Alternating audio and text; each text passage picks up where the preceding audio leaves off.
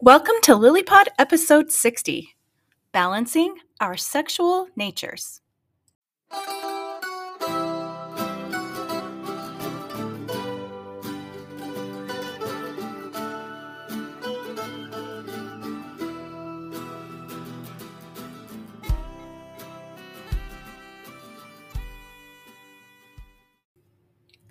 Jeff and Kathy Teichert bringing you another episode of LilyPod, a production of Love in Later Years. We are certified life coaches, authors of the Amazon bestseller Intentional Courtship, and members of the Church of Jesus Christ of Latter day Saints. Our messages are directed toward mid singles and later married couples. We also welcome all who enjoy personal growth and enriching relationships. Hi, friends.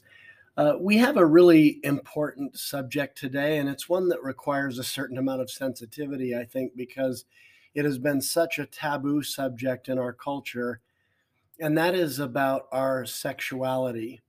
And you might wonder why we're talking about this to uh, a group that includes a lot of mid singles who believe that sexual relations should be reserved for marriage only. And we believe that also. And so, why are, are we thinking sexuality has anything to do with mid singles? Why is that, Kathy? Because the way we see our own sexual natures, the way we go about abstaining from sex when we're single in honor of our future marital partnership is fundamental to how successful we'll be in finding that partnership and also how we will see and experience sexuality in general. Right. I mean, sexuality is part of who we are as human beings. And when we think of the word integrity, a lot of us want to have integrity when it comes to how we manage our sexuality. But integrity comes from the word integrate, which means to to compose all of the various parts of something in a way that works together. So it, it is disintegrating, and you know what the word disintegrate means.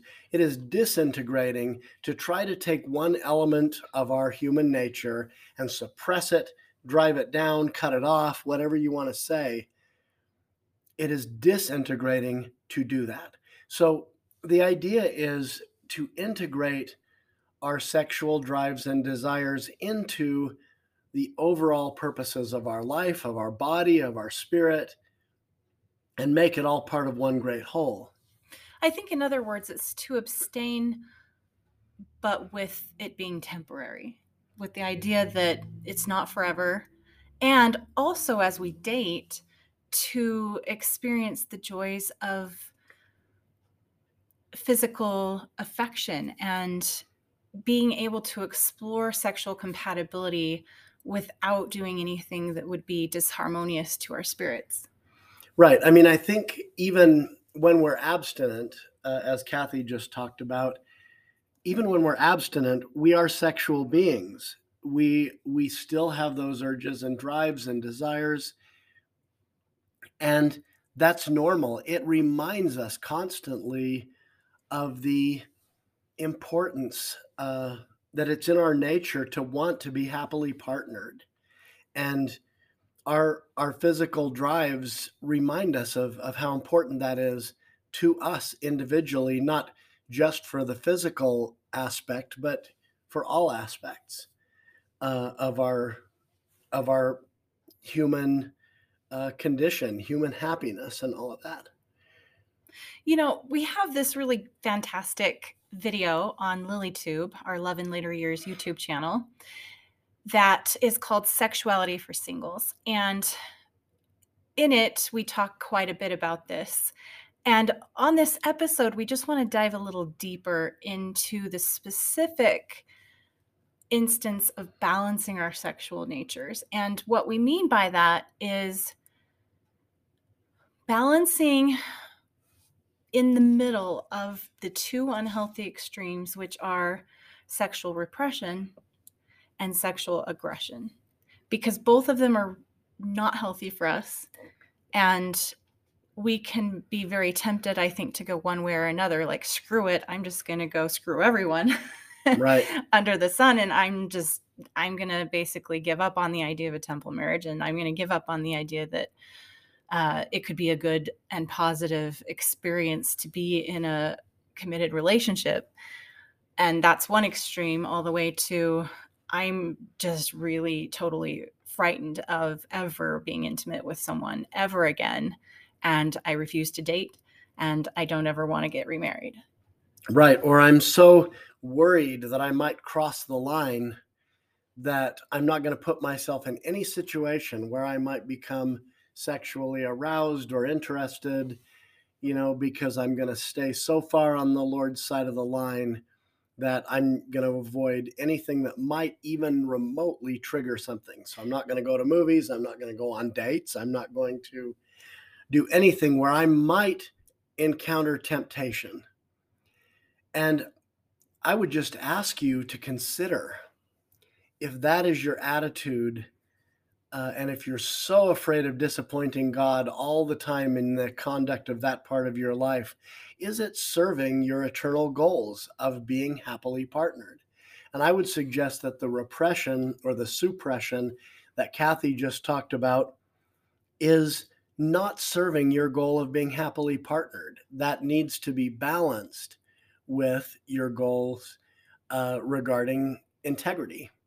I agree. And aggression is the same thing. It isn't in harmony with the goal of really having one person, one very special person with whom we can confide in, who we can be vulnerable with, who we can trust. Right. I would also like to to sort of apply this to the realm of dating. Now, I think if you ask most people uh, whether uh, sexual attraction is an important part of dating. Uh, honestly, I think you'll get more women to say that, yes, it's important than you will men. And the reason I believe that is because I think most men have been shamed enough on this subject that they're afraid to say that, oh, yeah, sexual attraction matters. And we'll see a lot of virtue signaling when people are talking about dating. Can you uh, explain to our audience what you mean by virtue signaling? Well, by by saying something in a group of people to try to to say what they want you want to hear. So or to make you look good. To make you look good in that sense. So if I say looks don't matter in dating, which you hear all the time, you know, looks don't matter. It's not about looks, it's about what's inside. Well, we all feel that what's inside is most important, I think. But to suggest that looks don't matter, I mean, if you if you look at who's doing most of the dating out there, it's the good-looking people. I mean, I I don't. Uh, Although that's not always the case. No, I mean there are pe- plenty of people that are not blessed in that regard that that do just fine dating too. I, I'm just saying that I think sometimes this maybe more than any other subject in in our Latter Day Saint culture is the subject of virtue signaling. Well, looks don't matter. Well, sexual attraction doesn't matter, and there's an implication that sex is not really that important part of a relationship you know that that there are other things that matter a lot more that that will just work itself out magically Right. Is is that really true? Is it not very important? Is it just the cherry on top? Is it just the the dessert at the end of the meal? You know, is that all it is? Or is it fundamental and integral to having a happy, healthy, vibrant relationship? And I am in the camp that it is the latter, that it is central, it is really important. And but it's also not the only thing. And right. this is where we have to find balance as we explore uh, dating, as we information gather, as Dr. Greg Baer put it in our last interview with him. Uh, it, it, are we information gathering on both the physical and the mental and emotional, like on all of it? Right. Let me also say, with the subject of looks, that you know, I know I said that the good looking, you know, the good looking people are dating more. while that may be generally true, I, I also think you can take a certain amount of comfort in the idea that that I firmly believe in that you're attractive to a lot more people than you might think. Even if you've got a larger than average nose or you, you know your eyes are really close together or I mean, you know, you're not the you don't fit the traditional conventional definition of beauty.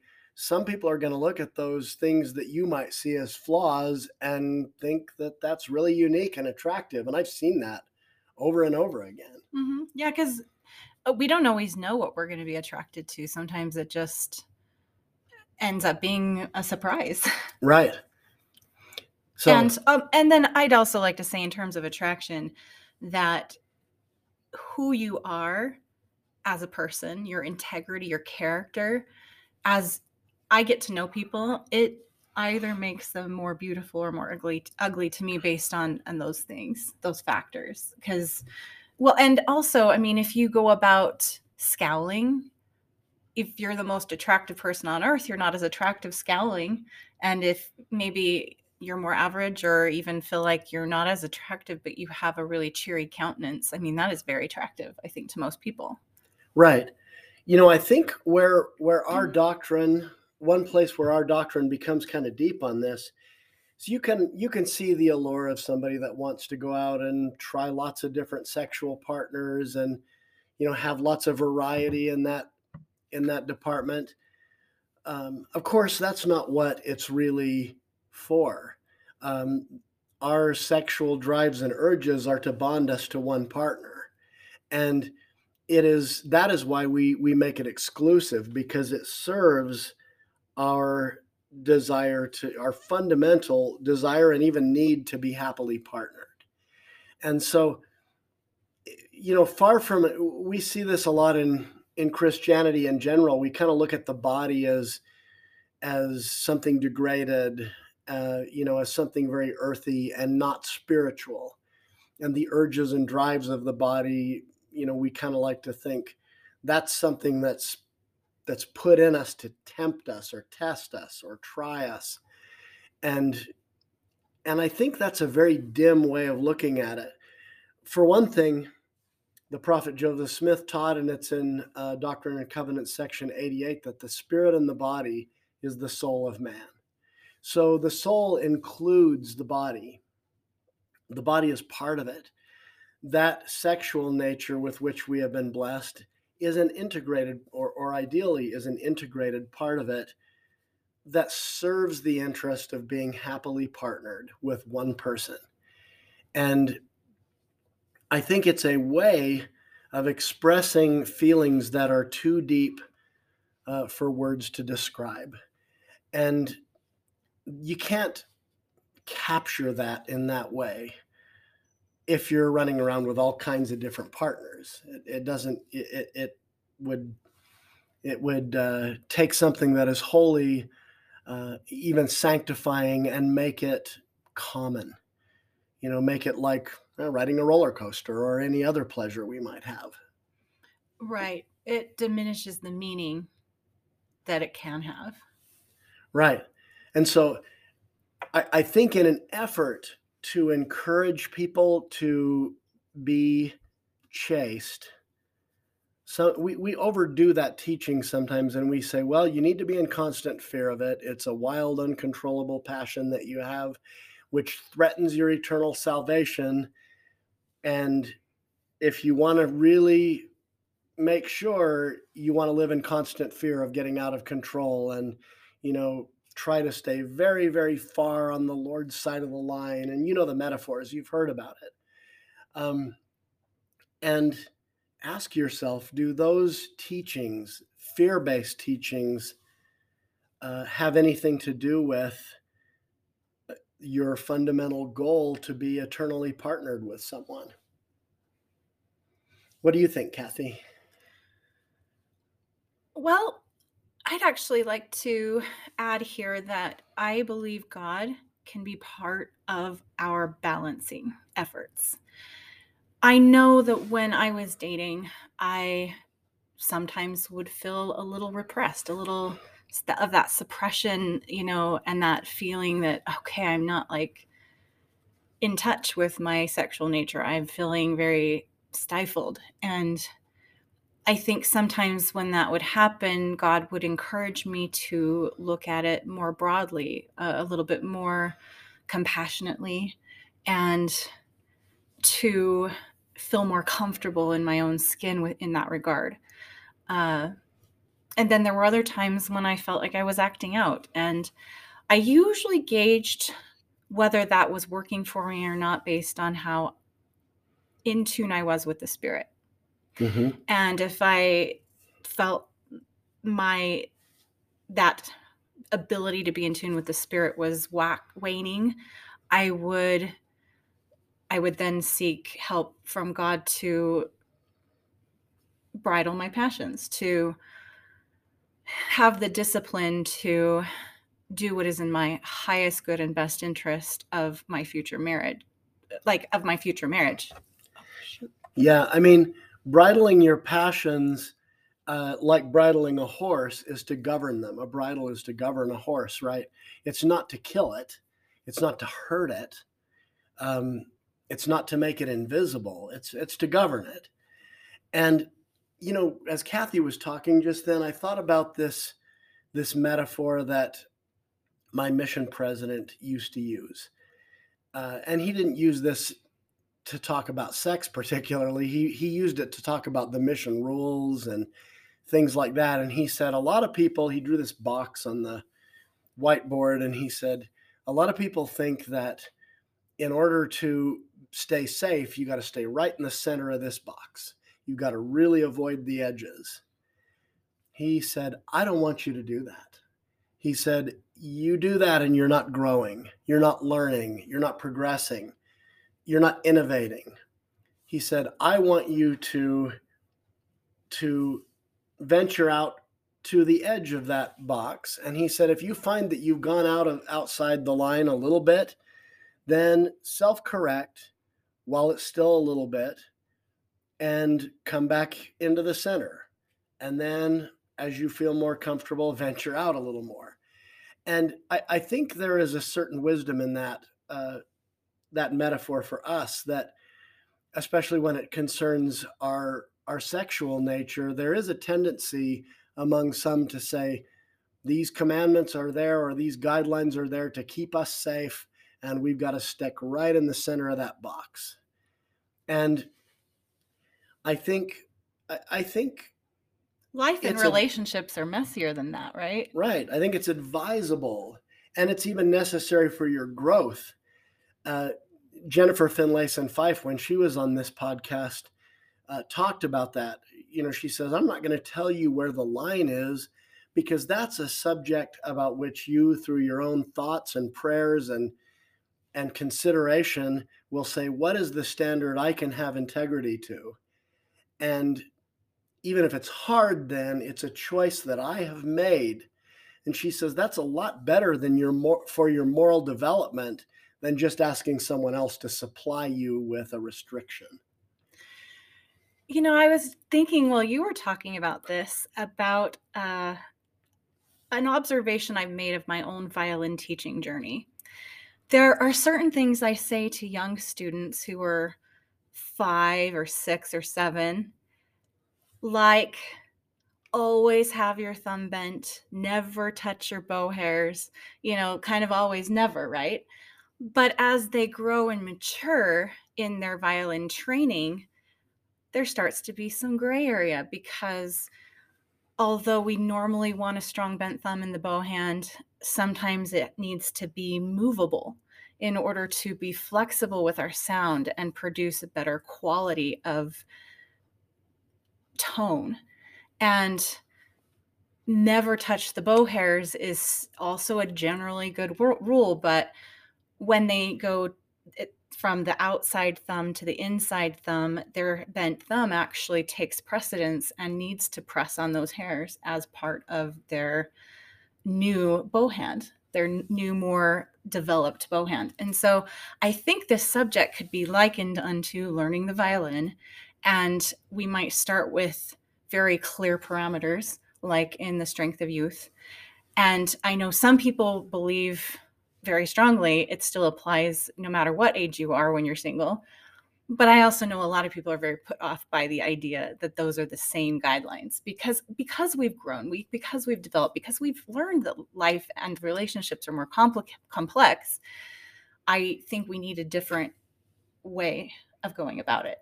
Well, and and by saying this, sometimes because we've said this before, sometimes people think we're saying, "Oh, throw out the guidelines and just go ahead and have sex." No, definitely not saying that. we're not saying.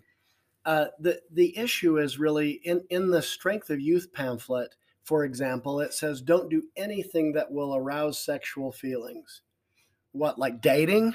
Like uh, well, yeah, that's not know- realistic when you're trying to develop holding hands? Well, yeah, and when you're trying to see if a relationship's going to work towards marriage, you have to explore that. right. Not so- not sex itself, but compatibility physically. Yeah, and do you do you have the same kind of approach to touch? You know, to hugging, to kissing, to whatever. I think it's the it, it's to see if you have uh, any not only chemistry between you, but uh, you know, if you have one person that's very touchy and likes to be touching 30, 40, 50 times a day, and the other person is more a don't touch me person, you know, who bristles when somebody puts a hand on their back or something. Well, you know, maybe that's not the best match. Well, and you won't know that if you don't explore it to some degree during dating. And, you know, I, I go back to this idea that the way I teach violin is similar in that as you mature, you still have the guideline, you still have the general rule. It's not like it goes away because I wouldn't be training it if it weren't important. But you learn how to start breaking the rules that you were given when you were young to improve your ability as a musician or you know in this case as a loving partner Right. And and here's my thought on for the strength of youth, okay? It is guidelines written to teenagers who face a unique challenge. And that challenge is their body's full of raging hormones that they don't really understand yet because they've only had them a short time. And they're also uh, lack maturity, lack the maturity necessary to get married and have a, a good chance of a successful marriage. and they're just barely starting into exploring adult relationships Right. So if if they're not mature enough to get married, they're certainly not mature enough to be having sex and and and so I think in order to you know there's no place for these teenage relationships to go anytime soon. And so we're encouraging teenagers to stay a lot closer to the center of that box because you know can can a high school kid really date his or her his or her girlfriend or boyfriend for five years before um, they have sex without slipping up. Um, and I think it's very difficult, you know, to, to tell a 16 year old kid um, that that uh, they have all these options and oh yeah you might marry her someday. Well how, how long can they do that? Five five six years? Seven years? You know what jeff i figured out? I think i have a year time limit. I i know because i've done it before that i can date someone for about a year before i either need to get married to them or break up with them or just have sex outside of marriage and I don't know what other people's limits are. I mean, maybe they're longer, but that's my limit. And so it's interesting because some mid singles might be in a position where they're not ready to get married for various reasons. I know that when we met, we weren't. And so I didn't want an endlessly exclusive relationship that I knew would either lead to having sex outside of marriage or breaking up or getting married before we were really ready. Right. So so the point here is yeah, we designed those standards for youth because number 1 they're full of raging hormones and number 2 there's no place for any relationship they have to go anywhere. There's no chance for it to go anywhere uh, anytime soon. And so we're saying, yeah, dating groups. de-emphasize that part of your life a little bit to to keep within um, the standards and avoid slipping up. Now, it it does strike me as a little insulting to tell a 40 year old who's been married for 20 years or whatever And who and who desires to remarry. right uh, you know you've got to follow the standard not to do anything that might arouse sexual feelings within you um, you know so so suppress that entire part of your nature i mean you can have sexual feelings aroused in you by watching two people kiss on tv um, you know if you're If you're being honest and realistic, it's not as simple as just avoid. I mean, because of you'd have to avoid all of life. Right. I mean, even reaching over to see if that person will hold your hand in the movie theater. And when they do, that's exciting, you know, because you weren't sure before. That can be arousing. That's like Is the it really? best, actually. I think that's so cool. like when you get that, you know, that you know, flutter, you know, in your heart of like that first time handhold. That's Ooh, awesome. She took my hand. She's rubbing it now. And is that really sinful? Is that something we need to be obsessing over and saying, I don't know. I think maybe we're about to strip naked and go all the way right here in the back of the movie theater. Well, no, that's absurd.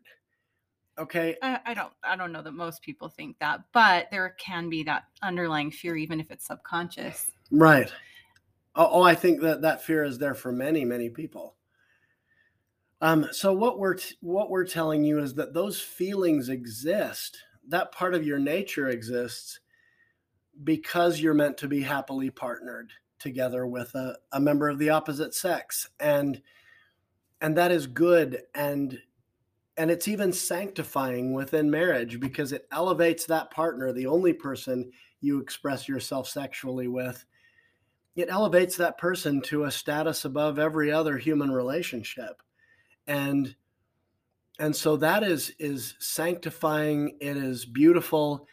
And, and i will even say you know there are people who worry that sexual acts within marriage even displease god i think that's really a perversion of of the true doctrine. And the, the true doctrine is actually that it's sanctifying and that that it's not degrading and that within marriage it's a beautiful thing. And if you find in marriage that you're really constricted in that regard that you have done a lot of suppression and it's hard for you to find that part of yourself that's a, a reason maybe to get some professional help. Yes, if especially if there's been anything traumatic in your past relationships with regard to uh, sexual intimacy, whether you've been cheated on or assaulted or abused as a child yeah, all of those any of things those. can really seriously impact your ability to express sexual pleasure in, in an intimate marriage. Right. Part of the of the problem I see with the way I mean almost all of our teaching in the church on about sex is about sexual sin. Um, and I understand why. I mean because we are trying to discourage people from from committing sin and we are trying to elevate that sexual relationship with your spouse to something very Well, special. and so let's keep that and add some positive dialogue to it. Right. And and I would just say if if you're acting primarily out of fear and you think this fear protects me, remember God hath not given us the spirit of fear, but of power, of love, and of a sound mind. And the thing is, if if we're being fearful, is that serving your goal of being someday happily partnered? If sex makes you afraid, is it serving that goal? I, I don't think it is. I also think that when we when we think about it in a more wholesome way, that is preparing us to be to be happily partnered. And um, Kathy, have you seen this causing trouble in in relationships this issue I think it's more of a problem for the individual that then affects their ability to create positive relationships that could lead to marriage. In in other words, if I am approaching sex and my sexual nature from a vantage point of either that unhealthy extreme of aggression or suppression,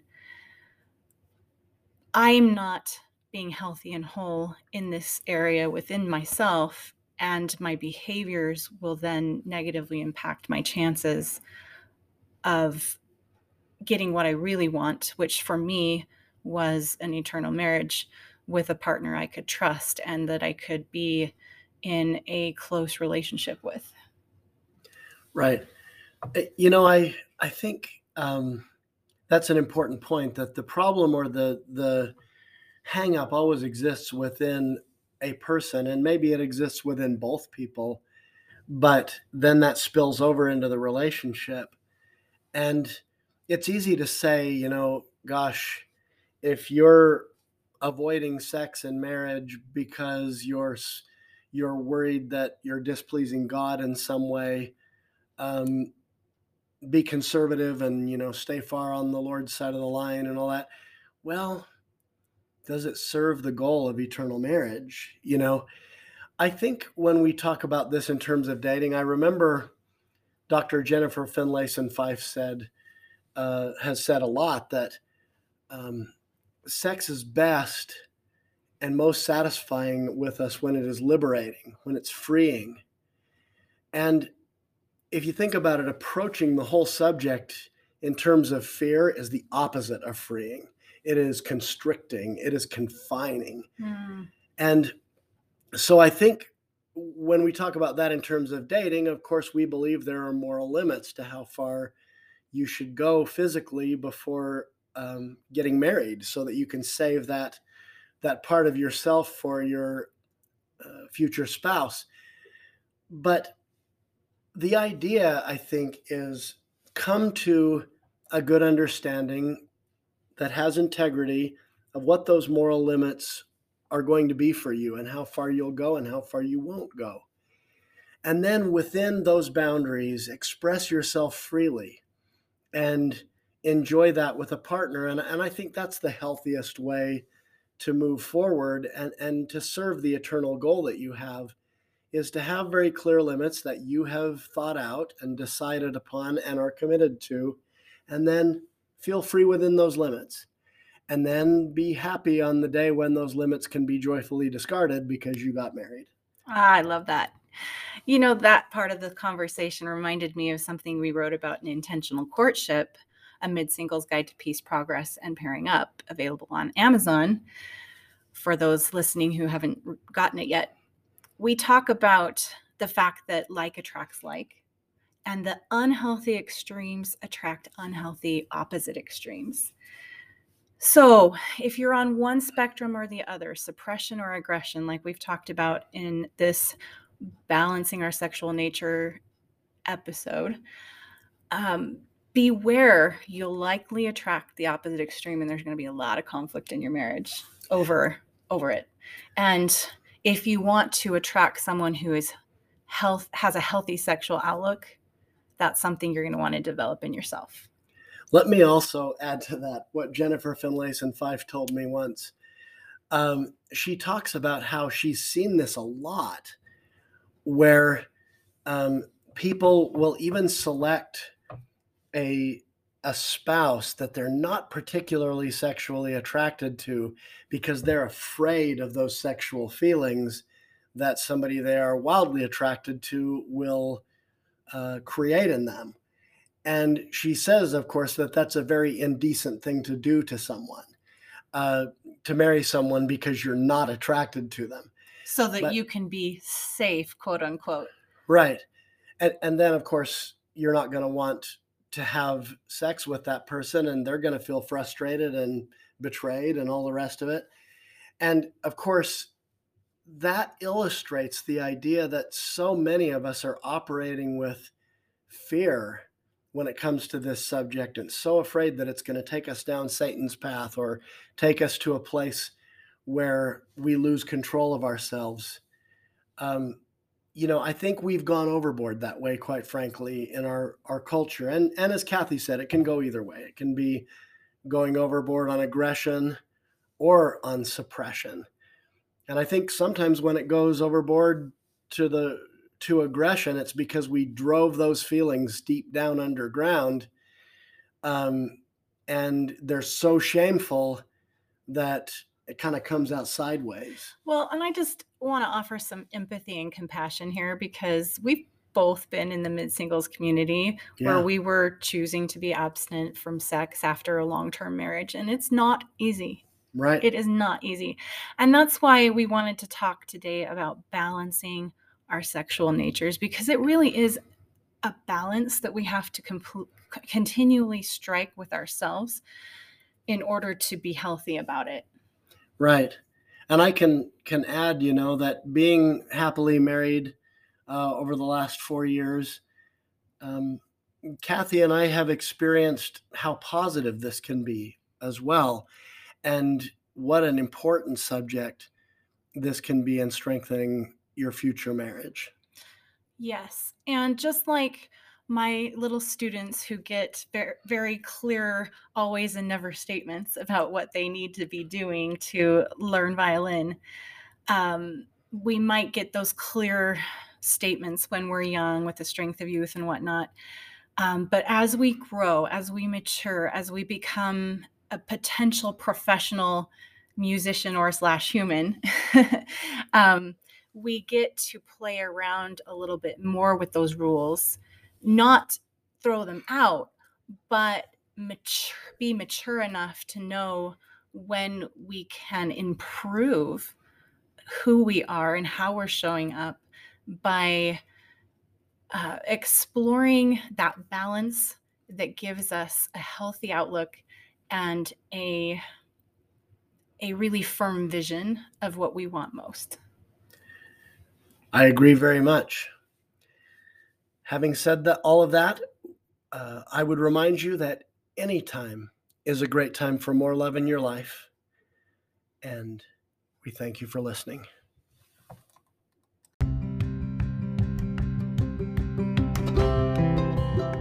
Subscribe to LilyPod and get notice of each new weekly episode. If you enjoy what you heard, give us a positive review. We want to reach as many mid singles and later married couples as possible, so please share this podcast with those you love.